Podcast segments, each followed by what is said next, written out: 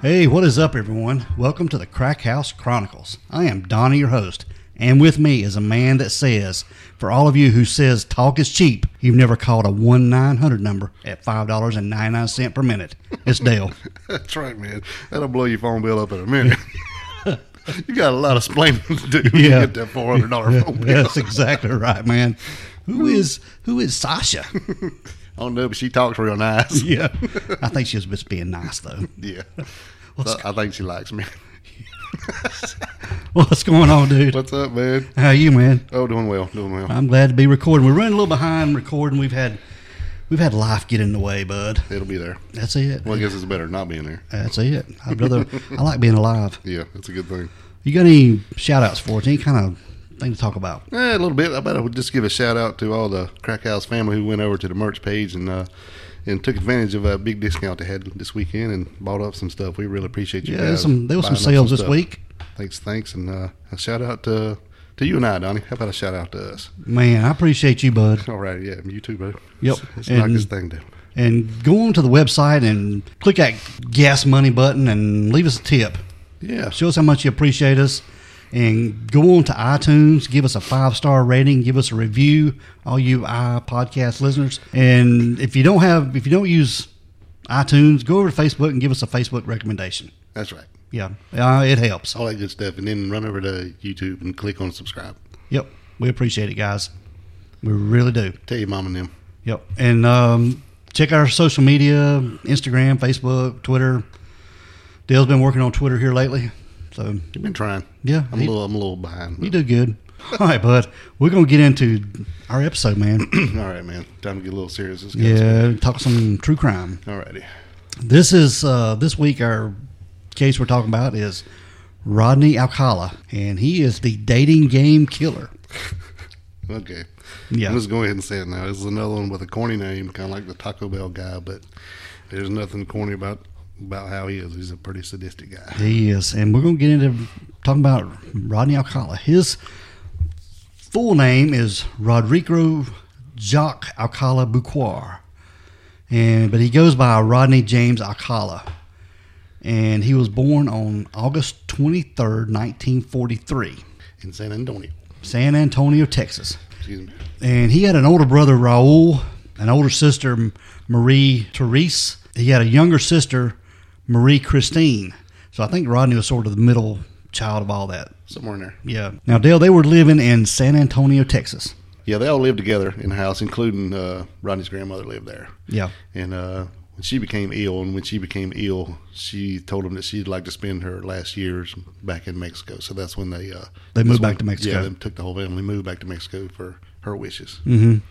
And they were there, I think, about three years. Yep, about three years, and then uh, She passed away. she passed away, and then his father left the family and came back to the United States. He pretty much abandoned them, didn't Yeah, he just rolled. he? Yeah. That was it. That was it for him. Yep. Soon after this, they didn't have much ties there in Mexico either, so they decided to just uh, pack up, and then they moved to L.A. So they moved out to Los yeah, Rodney's Angeles. mom moved them all back to Los Angeles. Right. Yeah, Dale, after they moved back to California, Rodney finished the eighth grade and uh, he attended a high school at a private uh, Catholic school called Cantwell Sacred, Mary, Sacred Heart of Mary. Right. And during his last semester there in high school, he felt like he had had enough of his religious education. Yeah, because he had been in Catholic school since elementary school, even before they had moved to Mexico. He was uh, he was in uh, St. Joseph Catholic Elementary, and then uh, moved on to Mount Sacred Heart. But even in Mexico, he also had him in a Catholic school, but and so he'd had enough of that. So he just he wanted to attend a public school. He did. Yeah, So she granted his wish and let him go to public school. that's right. And then he graduated in 1960 from uh, Montebello High School in California. Now, in 1961, at the age of 17, Rodney joined the United States Army, and he was wanting to be a paratrooper. Yeah. And he was located here in North Carolina, at Fort Bragg. Man, we can't get away from No, we got him here in North Carolina. Yep. But uh, he ended up being instead of a paratrooper, he ended up being a clerk. That's close. Missed it by that much. Yeah. Uh, so paratrooper clerk. yeah. Um yeah, they're in the same It was branch of service there. Yeah. They uh, give him an IQ test and he scored like, I think it was 140. yeah, it was way up there. Right near genius level. Very, very high. So he's a pretty smart guy. I guess just everything kind of imploded on him when he was clerk. Now, while he was in the army, um, his father unexpectedly passed away in uh, Tulare County, California, which the whole family attended the funeral. So I guess they kept tabs on each other, even though he split and left them abandoned. I guess they did. And then maybe this had something to do with uh, his mental breakdown that would come. Because right after this, well, the next year, this was that was in uh, January of '62 when his dad passed away, and in '63 he unexpectedly showed up at his mother's door. She was making dinner and, and heard somebody come in the door and turned around and expecting to be her daughter, and it was him. And he had hitchhiked all the way from Fort Bragg, North Carolina, uh, nearly 3,000 miles all the way to his mother's house. And he had went AWOL, which is uh, absent without leave, Yeah. which is a no-no if you're in the Army. He was medically discharged from the U.S. Army after having a nervous breakdown, and he was diagnosed with an antisocial personality disorder and a narcissistic personality disorder, borderline personality disorder, malignant narcissism, psychopathy, and even sexual sadism. Yeah, a whole lot of stuff. He had a lot of a lot of people living in his brain there. Right. Yeah, when he showed up at his mother's house, you know, she was kind of freaked out and said, "You need to turn yourself in." So he went to a local recruiter and turned himself in, and uh, that's when they had him diagnosed with all that list of stuff. he just gave. Yeah. yeah. And then uh, actually, when he was in the hospital, they let him go home when he began to feel more like himself. Oh well, ain't was that nice? yeah, yeah. Now we're going to jump just a little bit ahead, uh, about four years, to September September the twenty fifth, nineteen sixty eight.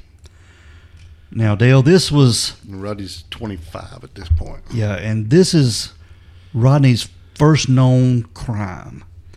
And Dale, an eyewitness in Los Angeles, called the police after watching him lure an eight year old girl into his car. Yeah, he said that uh, he was sitting on the freeway, and uh, you know, it was just stop and go traffic. I was think it was on. Actually, it was on Hol- uh, Hollywood Boulevard. It was on Hollywood Boulevard, yeah. yeah. it was on Hollywood Boulevard, and he was watching this car, and he seen the little girl. She was like just walking up the sidewalk and carrying her books, and uh, she was going to school. And he noticed that the car pulled up, and he looked, and it didn't have any license plates on it, which was weird. And then, like, it stopped, and you could see the little girl. She kind of shake her head and walk off. And the guy, like, the guy saying something to her, and then he kept just creeping up right beside her. And finally, she come over to the window, and he said something to her, and she got in the car.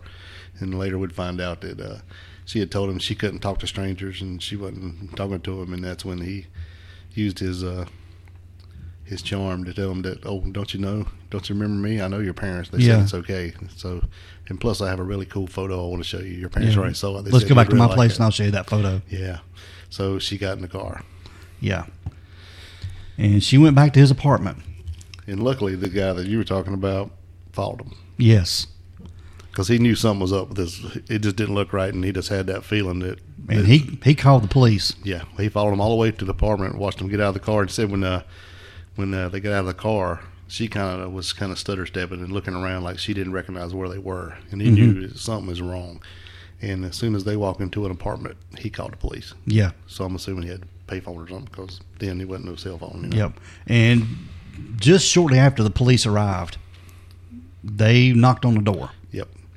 And Rodney came to the door saying that he just got out of the shower. Yeah, he said he looked through the blinds and said he appeared to not have no clothes on. And he Yeah, that's said- the way it looked. Yeah, said he just got out of the shower. He just got out of the shower and give him about 10 seconds to get dressed. He said, "Well, give me a few minutes," and the police officer said, "I'll give you ten seconds. Yeah. Open this door. I need to talk to you." And Rodney shut the door, and it was just a, a couple seconds later, he He kicked the door. in. He kicked it in. And when the police officer went in, he saw a little girl's shoes laying there. Yep. And there was a trail of blood from the living room into the kitchen. And it was in the kitchen there was a little girl laying there in a pool of blood. Yeah. He said it looked like more blood that could possibly be in her body. Right. And she had a she had been hit in the head and had a metal bar laying across the throat. There was a 10 pound metal bar. Yeah. And this little girl's name was Tylee Shapiro. Yep. And no sign of Rodney Alcala. Well, I think she probably just went straight to her to see if he could do anything. Yeah. It appeared like she was dead and uh and I guess during all the commotion Rodney had bolted out the back door. And just when he was starting to take off after Rodney, he heard that little girl Yep. Gasping for gurgling, air. gurgling, gasping for air.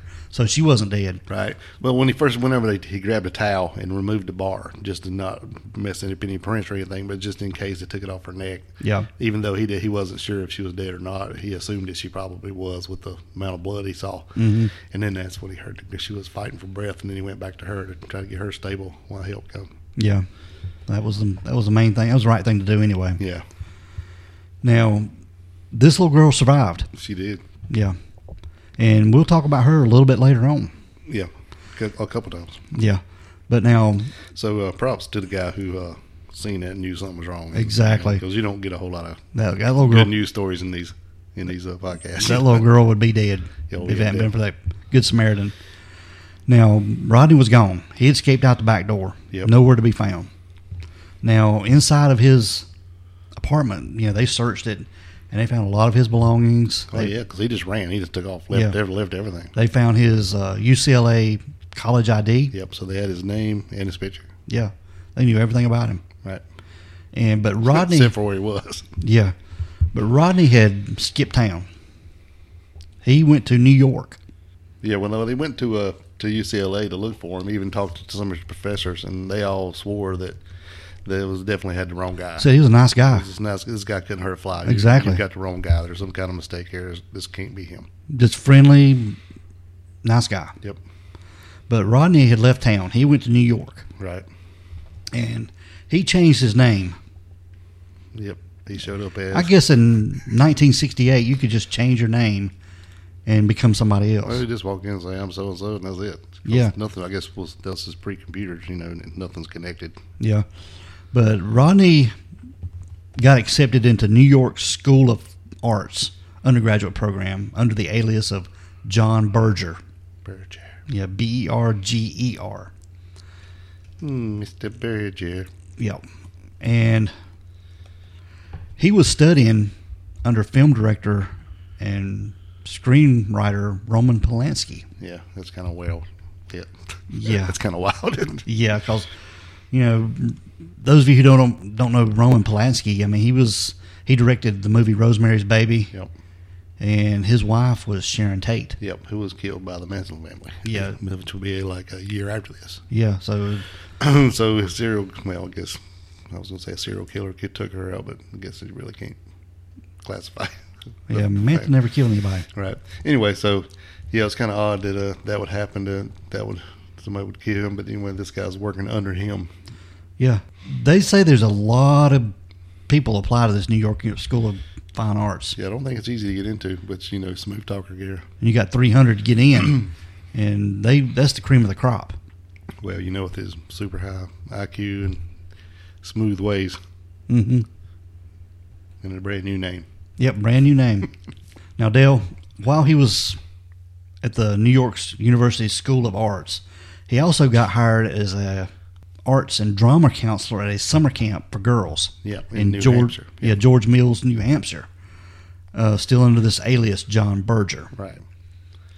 And I think it was all girls deal. It was. It was all girls. Now, he worked there for about three years. Yeah, three summers he worked there. Yeah. as a counselor under under undercover. And it was this, one day these two girls they went there to the local post office. Yeah, it came up a huge rainstorm. Yeah, and it was pouring rain, so they just ducked in there and figured it'd wait out the rain. And so they were walking around kind of like it was a museum, looking at all the stuff in the old post office. and they saw the most wanted photos, right. and they had the top ten most wanted photos there, and Rodney was on there. Yep. But they said that looks just like our counselor. Right. So they were going through them, looking at them, and they were this guy and that guy, and you know, and just making up stories. And all of a sudden, they run across him and they took their breath, and they're like, "Nah, it can't be him." That looks like Mr. Berger. Yeah, the name's not right, so it can't be him. And they're trying to talk themselves into going, "Well, you know, everybody has a double. You know, it's got to be that." But But they went back to their camp and talked to their director, Yeah. the dean of the the art camp, right, and um, told him what they saw. yeah, and he reported it. Yeah. Well, he kind of bloated off too at first. He's like, well, you know, so, but then the next day, or either that or on the way home that day, he stopped in to see him for himself. Yeah. And then he basically tried to do the same thing and saying, well, you know, it kind of looks like him, but he did call the next morning. He did call the FBI. yeah, he did. Now, on August 11th of 1971, the FBI arrived at the camp in George Mills, New Hampshire, and they arrest Rodney with the help of fingerprint evidence. And Rodney was extradited back to Los Angeles, California. Yeah, when uh, when he called the FBI, they told him, you know, just act normal, don't say anything until people get there. Tell those two girls, do not say anything to anybody. And then that next morning, uh, several cars full of agents rolled in, and they went to the to the cabin where he was staying and took him out and in handcuffs, put him in the car, Mm-hmm. and then uh, they matched his uh, fingerprints to his military record. Yep. Yeah, so they knew that Mister Berger was Mister Mister Rodney. But see, they extradited him back to California for the uh, what he had done to Tally Shapiro. Right. Yeah, because Steve, uh, Steve Hodell, who was the detective on Tyler Shapiro case, he had really fought to have him put on the the, um, the FBI's uh, top ten most wanted, and it really paid off. So they had called him to tell him that they had him in custody. So he, Otherwise, he probably never would have been caught. right. So he flew to Boston and then jumped in a car and drove two hours to New Hampshire to pick him up. Now, when they extradited him back to California, now by this time, uh, Tally's parents they had relocated their entire family to Mexico, Yep. and they refused to allow her to testify in Rodney's trial. Yeah, they said they couldn't bear to stay where where it was so close to where all that happened. And her dad was in the music industry, uh, industry and uh, he gave up his job and everything, and they, and they moved to uh, Mexico, Puerto Vallarta. Puerto Vallarta, Mexico. Yep. Yeah, we learned that was on, that was on Love Boat. That was on the love boat. Yep. But anyway, yeah, they moved down there, and then, then uh, they decided uh, when they called him, they refused to. He didn't want to put their, their daughter through that stuff. Yep. And so they decided just not to come back at all. But now, since they were unable to convict Rodney of rape and attempted murder without the primary witness of Tally Shapiro, the prosecutors were forced to permit Alcala to plead guilty to a lesser charge of assault. And child molestation, Yeah, which is bullshit. it is. I don't understand. Sorry about that, but I don't see how. I mean, the cops came in. The cops basically seen it happen. They know he was there, saw him through the window, seen what was going on. The, the fellow that was in the car followed him all the way there. They got him dead to rights. The bar on her neck. Yeah, everything. Fader had fingerprints on it, Oh, yeah. so I don't understand.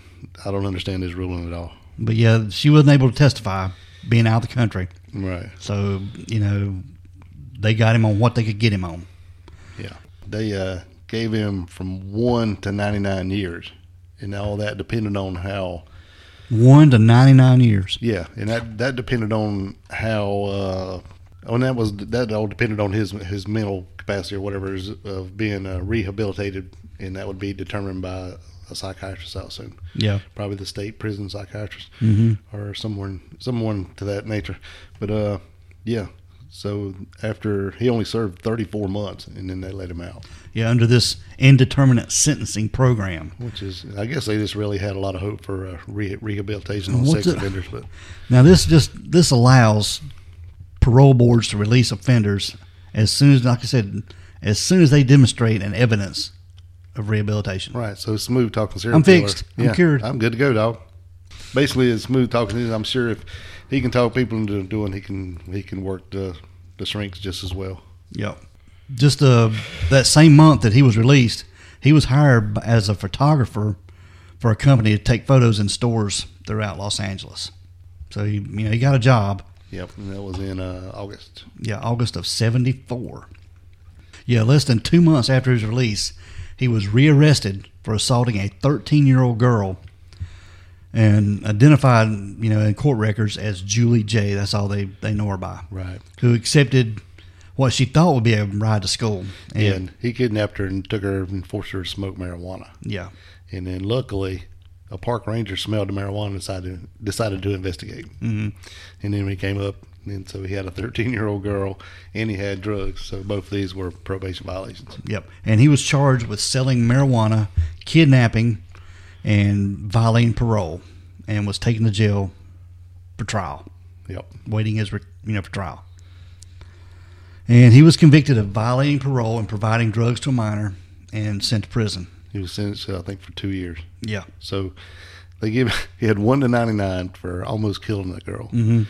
and then they let him out in thirty four months. And then he goes right back and does the same thing, and they just give him two years.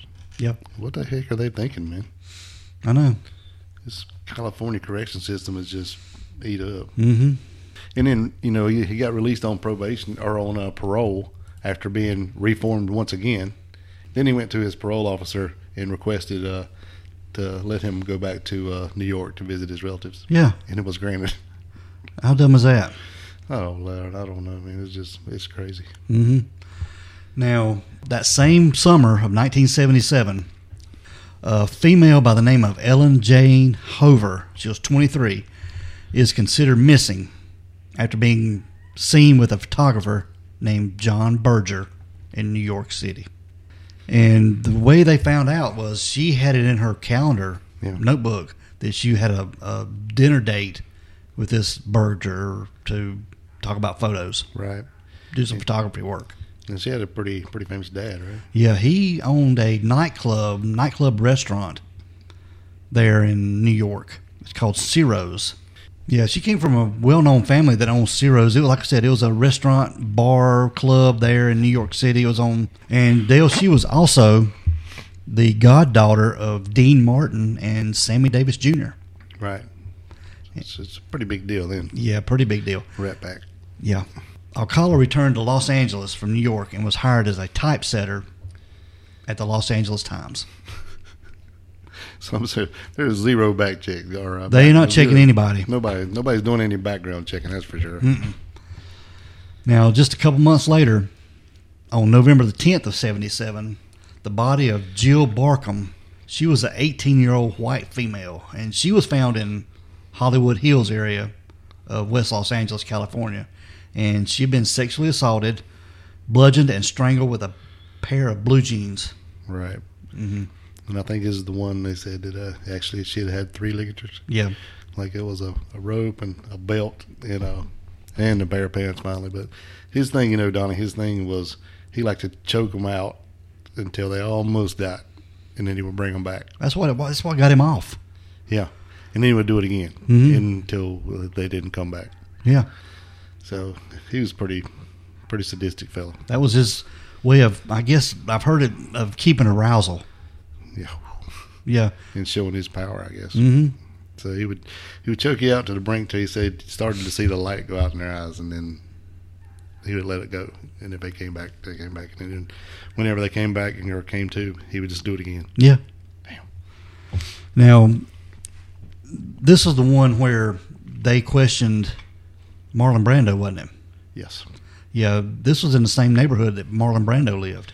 And they went to his door and questioned him about this eh, to see if he had seen anything. right. Which he said he didn't, but nobody over there said they saw anything. But yeah, it was definitely up there where they lived. Yep.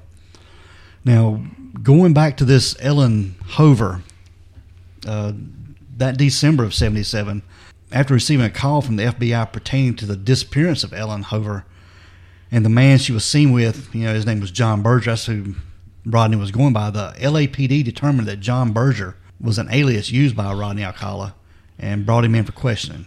You know, you'd think he would change it after he'd already been caught using that name You'd in, think. in New York. You know, Yeah. But without a body or any evidence direct, directly linking Rodney to Hover, he was released from custody. right.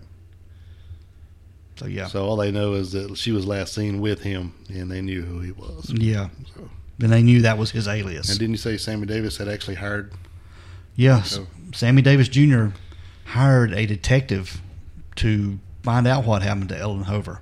Now, just two days later, on December the 16th of 1977, the body of Georgia Wickstead.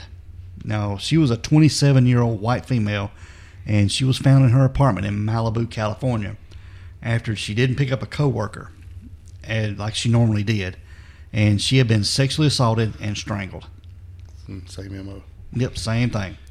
Now, when uh, he was working for the L.A. Times, and uh, this is the same time as the Hillside Stranglers, Yep, same time it was going on. and uh, the Hillside Stranglers, they had a task force built up trying to solve his case. I think it was over thirty something people they had. Anyway, they found out that he was a sex offender, so he was actually questioned about the Hillside Stranglers. Um, and they went to his mother's house and uh, checked him out, but they found out he, he didn't have nothing to do with that. But they did find he had some marijuana on him, so he got in trouble again. Mm-hmm. So they they're looking at him, but they just still haven't put it together. Yeah, he's on their radar, but yeah, he's out there still committing murder. Yeah, I think he just got some kind of small, either fine or just a county jail time for the, the marijuana. So it's a real slap on the wrist. Sorry, Rodney. hmm Now, on June the 24th of 1978, the body of an unidentified white female that they just labeled Jane Doe was found in the laundry room of the Illinois Court apartment complex in El Segundo, California. El Segunda. Mm-hmm. Just a few days later, uh, a homicide police officer named Richard Place uh, for Santa Monica received a call reporting a missing woman, and her name was Charlotte Lamb. So this was the else the woman in the That was the lady in the laundry room. yeah.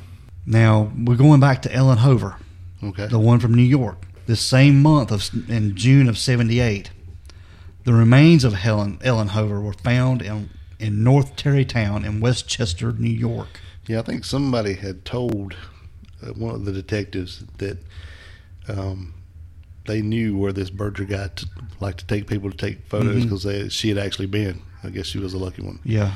And uh, said this fella had went out there almost two dozen times looking the detective. And the most time he would find stuff, it'd be trash or whatever, but something kept telling him to go back. And then one day he went and he saw something that happened to be a leg bone. Mm-hmm. So that's how he, he was really determined to find her, and he did. Yep. And just a few months later, you know, we're talking about the Jane Doe that was from California, th- from the laundry room. That was Charlotte Lamb, like we said, and she was identified Mm. in September of 78. So just a few months later, she was identified. All right, Dale. We're now going to get into why Rodney is called the dating game killer. Dun, dun, dun, dun, dun. Yep. On September the 13th of 1978, Rodney appeared on the dating game show. Crazy. Yeah. You remember that show? Oh yeah, used to watch it all the time. Oh, yeah. That and the newlywed game. Yeah. I mean, they would, it would be either, I guess it was the bachelor or bachelorette of the day. Yeah. And you'd have three bachelors or three bachelorettes, and you'd have one person, Yeah. you know, question them, try to pick out who they wanted to, Right. to go on a date with. So it'd be like three people sitting on stools and with a wall between them and the person asking the questions. Yeah. So they couldn't see them. They could just ask them questions, and most of them were loaded little sexual innuendos and just being funny most of the time. So by this time, Rodney was a 10 year seasoned serial killer. And he was stacking them up already. And he was on a dating game show, the dating game. On TV, Yeah, national television, mm, good old use, back- using his real name, Rodney Alcala. Yeah. That just blows my mind. Yeah. Sorry. No background check. No background No check. background check. We've got uh, an audio clip. We're going to play for that right now. From Hollywood, the dating capital of the world, it's The Dating Game. Here's the star of our show, your host, Jim Lyons. Thank you. Thank you very much. Thank you. Thank you. And welcome to the dating game. And we'll get right underway. It's time to meet our first three eligible bachelors for game number one. And here they are. Good luck, gentlemen. Well, let's see. Bachelor number one is a successful photographer who got his start when his father found him in the dark room at the age of 13, fully developed. Between takes, he might find him skydiving or motorcycling. Please welcome Rodney Alcala. Rod, welcome. And it's time to meet our young lady for game number one, and here she is. Here is a young lady with a wealth of experience. Uh, She once earned a living massaging feet, but she quit when her boss suggested that she work her way up. Then she taught school in Phoenix, Arizona, and now she's here to educate our three bachelors in the art of amour. Welcome, if you will, sensational Cheryl Bradshaw. Hello, Cheryl. Mm, don't sit down yet. Just a minute. Want to make sure everything is straight. You relax? You feel okay? All right. You know there are three bachelors over there. There'll be one, two, and three. Ask them anything you like to find out more about them, except their name, age, occupation, or income. Okay? And we're going to start by having them say hello to you and see how they sound. Number one, would you say hello to Cheryl, please? We're going to have a great time together, Cheryl. Okay. And here we go. Bachelor number one, Yes. what's your best time? The best time is at night, nighttime, Why do you say that? because that's the only time there is. The only time. What's wrong with uh, morning, afternoon? Well, they're okay, but nighttime's when it really gets good. Then you're really ready. I'm a drama teacher, and I'm going to audition each of you for my private class. Bachelor number one. You're a dirty old man. Take it. Come on, over here. Oh, honey, we ought to go out and boogie. Really? A bachelor number one. I am serving you for dinner. Oh. What are you called, and what do you look like?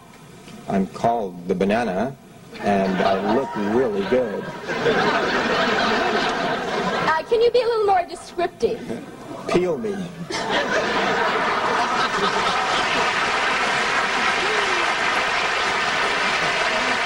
Later, Bachelor One. Later. Welcome back to the dating game, and Cheryl, we have reached the moment of truth, as we call it.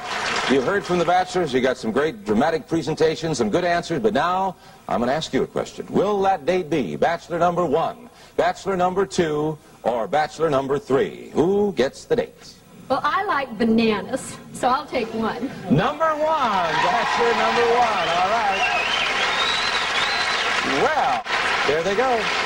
However, you did leave one remaining, and this is your date, and I want to tell you something about him, Cheryl. He's a skydiver, so he's got a lot of nerve. He's into motorcycling. He's also a fine photographer. Say hello to Rodney Alcala. Rodney, come on and say hello. Congratulations, Rod. You did it with the one answer.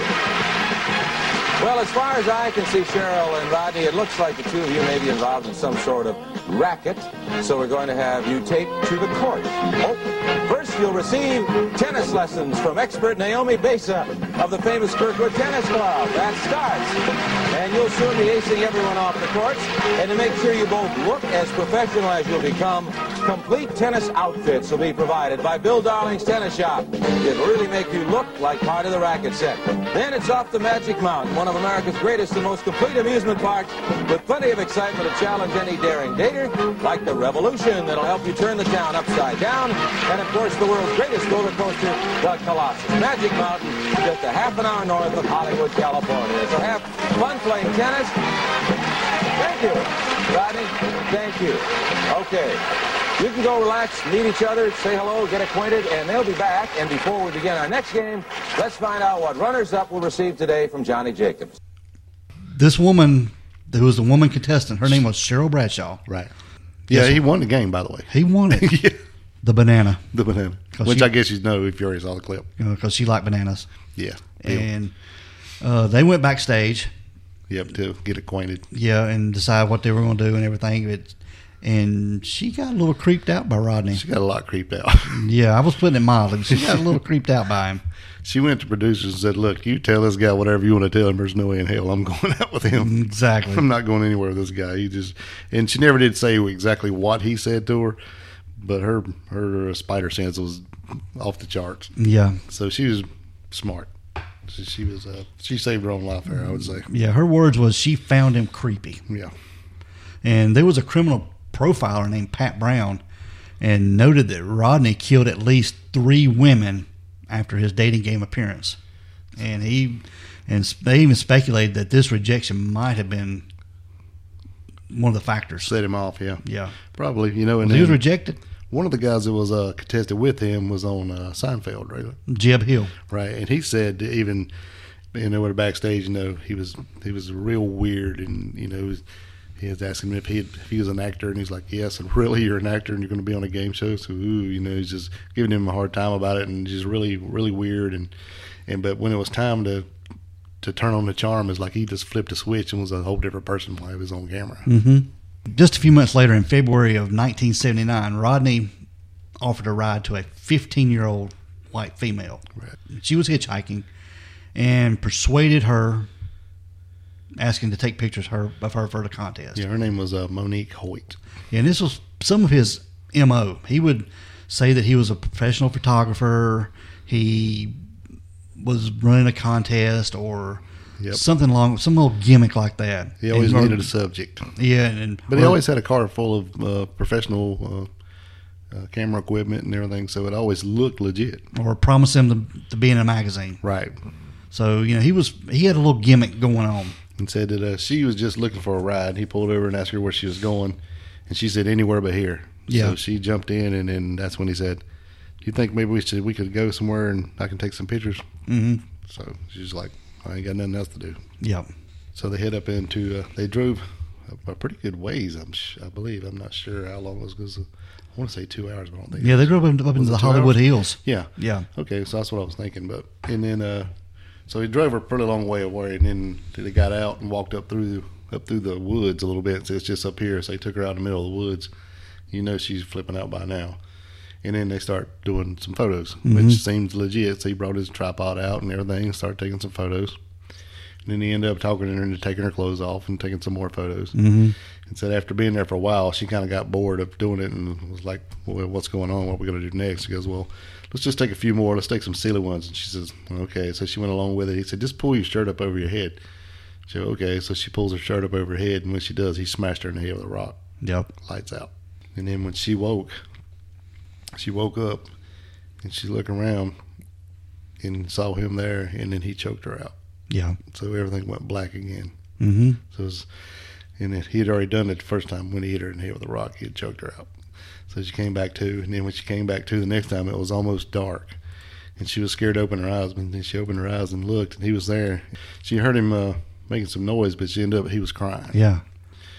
And uh, this is when she's like, well, her street smarts I think kicked in. This, is the only This way was could she save was a her ass. very smart kid. Yeah, and she goes, "Well, what's wrong, Rodney? What's wrong?" And uh, she starts, she kind of flipped the tables on him. She goes, "Well, let's just don't don't tell anybody what I done," because she's you know thinking like like she would be the one to get in trouble. And uh, I told him, that, you know, she'd had a good time and she really would like to go back to his place and stay if that would be okay. Yeah. And uh, he said, "Okay," and then he untied her and they went down to the car. Mm-hmm. And that's when they headed back. And then when they stopped um, at a gas station, he just said that he, he needed to go in and use the bathroom for her to stay in the car. And she said, okay, I'll just sit here. And as soon as the bathroom door shut, she bolted. She was gone. yeah. So she smooth talked the smooth talker. Mm-hmm. Yeah. She got him. Yeah, she saved herself. Yeah. Yeah. She was one of the Very few. very few that that got away. Yep. And then she went straight to, uh, I think, to a hotel and run in and started screaming. They were trying to figure out what was going on. And then they called the police. Mm-hmm. And they went and picked him up. After being identified by this this little girl in a photo lineup, Rodney was arrested and admitted to choking and raping the you know raping her. Yeah, said at first he acted like he did he couldn't remember nothing that went on. Yeah. And then the more they talked to him, the more he he remembered everything plus some. I think. And it was just a few months later, Rodney turned in his two weeks' notice at the Los Angeles Times. Right, that's because he's fixing to have to go to trial. Yeah. and they still had no idea about any of this. No, They didn't know any of his convictions. They didn't know he'd been in prison twice. They didn't know he's getting ready to go to to court for, this is a for raping a newspaper. fifteen year old girl. This is a newspaper. Do they not po- uh, ha- publish articles about Rodney Alcala? Do you think? Yeah, Because he's they're pub- They don't read their own newspaper. was he burger there? No, this was in Los Angeles. He was real. He was still Rodney Alcala. Oh shit. That's what blows my mind. Yeah, and then uh, I think when he turned in his two weeks' notice, they all just wished him well, and because he said he was going uh, up north to start a a, photog- a professional photo- photography business, or he had Yeah. a job doing a, doing, it. and they wished him well, and they was gonna miss him because he was a good employee and all this stuff. Mhm. Like, man, he really had him snowed. Yeah.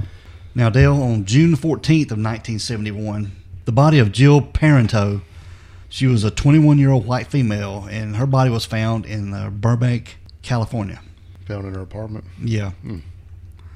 Yeah, Jill Parento, her body was discovered on June the 14th of 1979, and she was Rodney's sixth victim.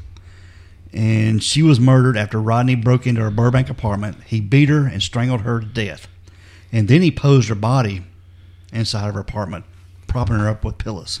Yeah, that was another one of his things. He got to where he was propping them up. yeah, And he even said, I've read a, I heard an interview that the way he would prop them was he would have have them up on pillows and have their legs up behind their head, or whenever they were discovered, the first thing was they would see was the privates. And even uh, he went as far as to take the lampshades off and do stuff to make sure the lighting was correct. Yeah. just because of his photographer, I guess. But yeah, he was he's a pretty sick guy. Yeah, and he would burn his victims. He would uh, Bite him. bite them, leave uh, teeth marks in their breast, Yep. and just pretty much mutilate them. Yeah, he's a pretty bad guy. It's a lot worse than the damn Dayton game killer sounds. Yeah. All right, Dale. This is part one of Rodney Alcala. We're going to end it here because part Is- two we're going to get into some deeper stuff. Yeah, there's a pretty good bit more to go, and I don't I don't want to try to squeeze it in. I, No, I don't it- think it deserves to be. Yeah, Rodney's a pretty sadistic guy. Yeah, definitely. He's one of those that you don't really hear about, and I guess because at the same time, the Hillside Stranglers was going on, and so was uh, Son of Sam. So all this was going on at the same time. So Rodney kind of gets pushed to the to the back, even though to me he's way worse than David Berkowitz ever thought about being. Oh, he yeah. just run up and shoot somebody in the head in the car and run, wouldn't he? Mhm, yeah. So, so I think uh, this guy here is is pretty notorious, and and he don't really get the press that the rest do as far as being a known as a serial killer. That's right. All right, Dale. Want everybody to listen to part one here, finish it up, then we'll we'll have part two next week, Yeah. and it's going to get even more deeper with some of Rodney's crazy stuff. Right. All right, we're going to get out of here. We want everyone to be safe, be careful, and always be aware of your surroundings. Because the next episode could be about you. This is The Crack House Chronicles.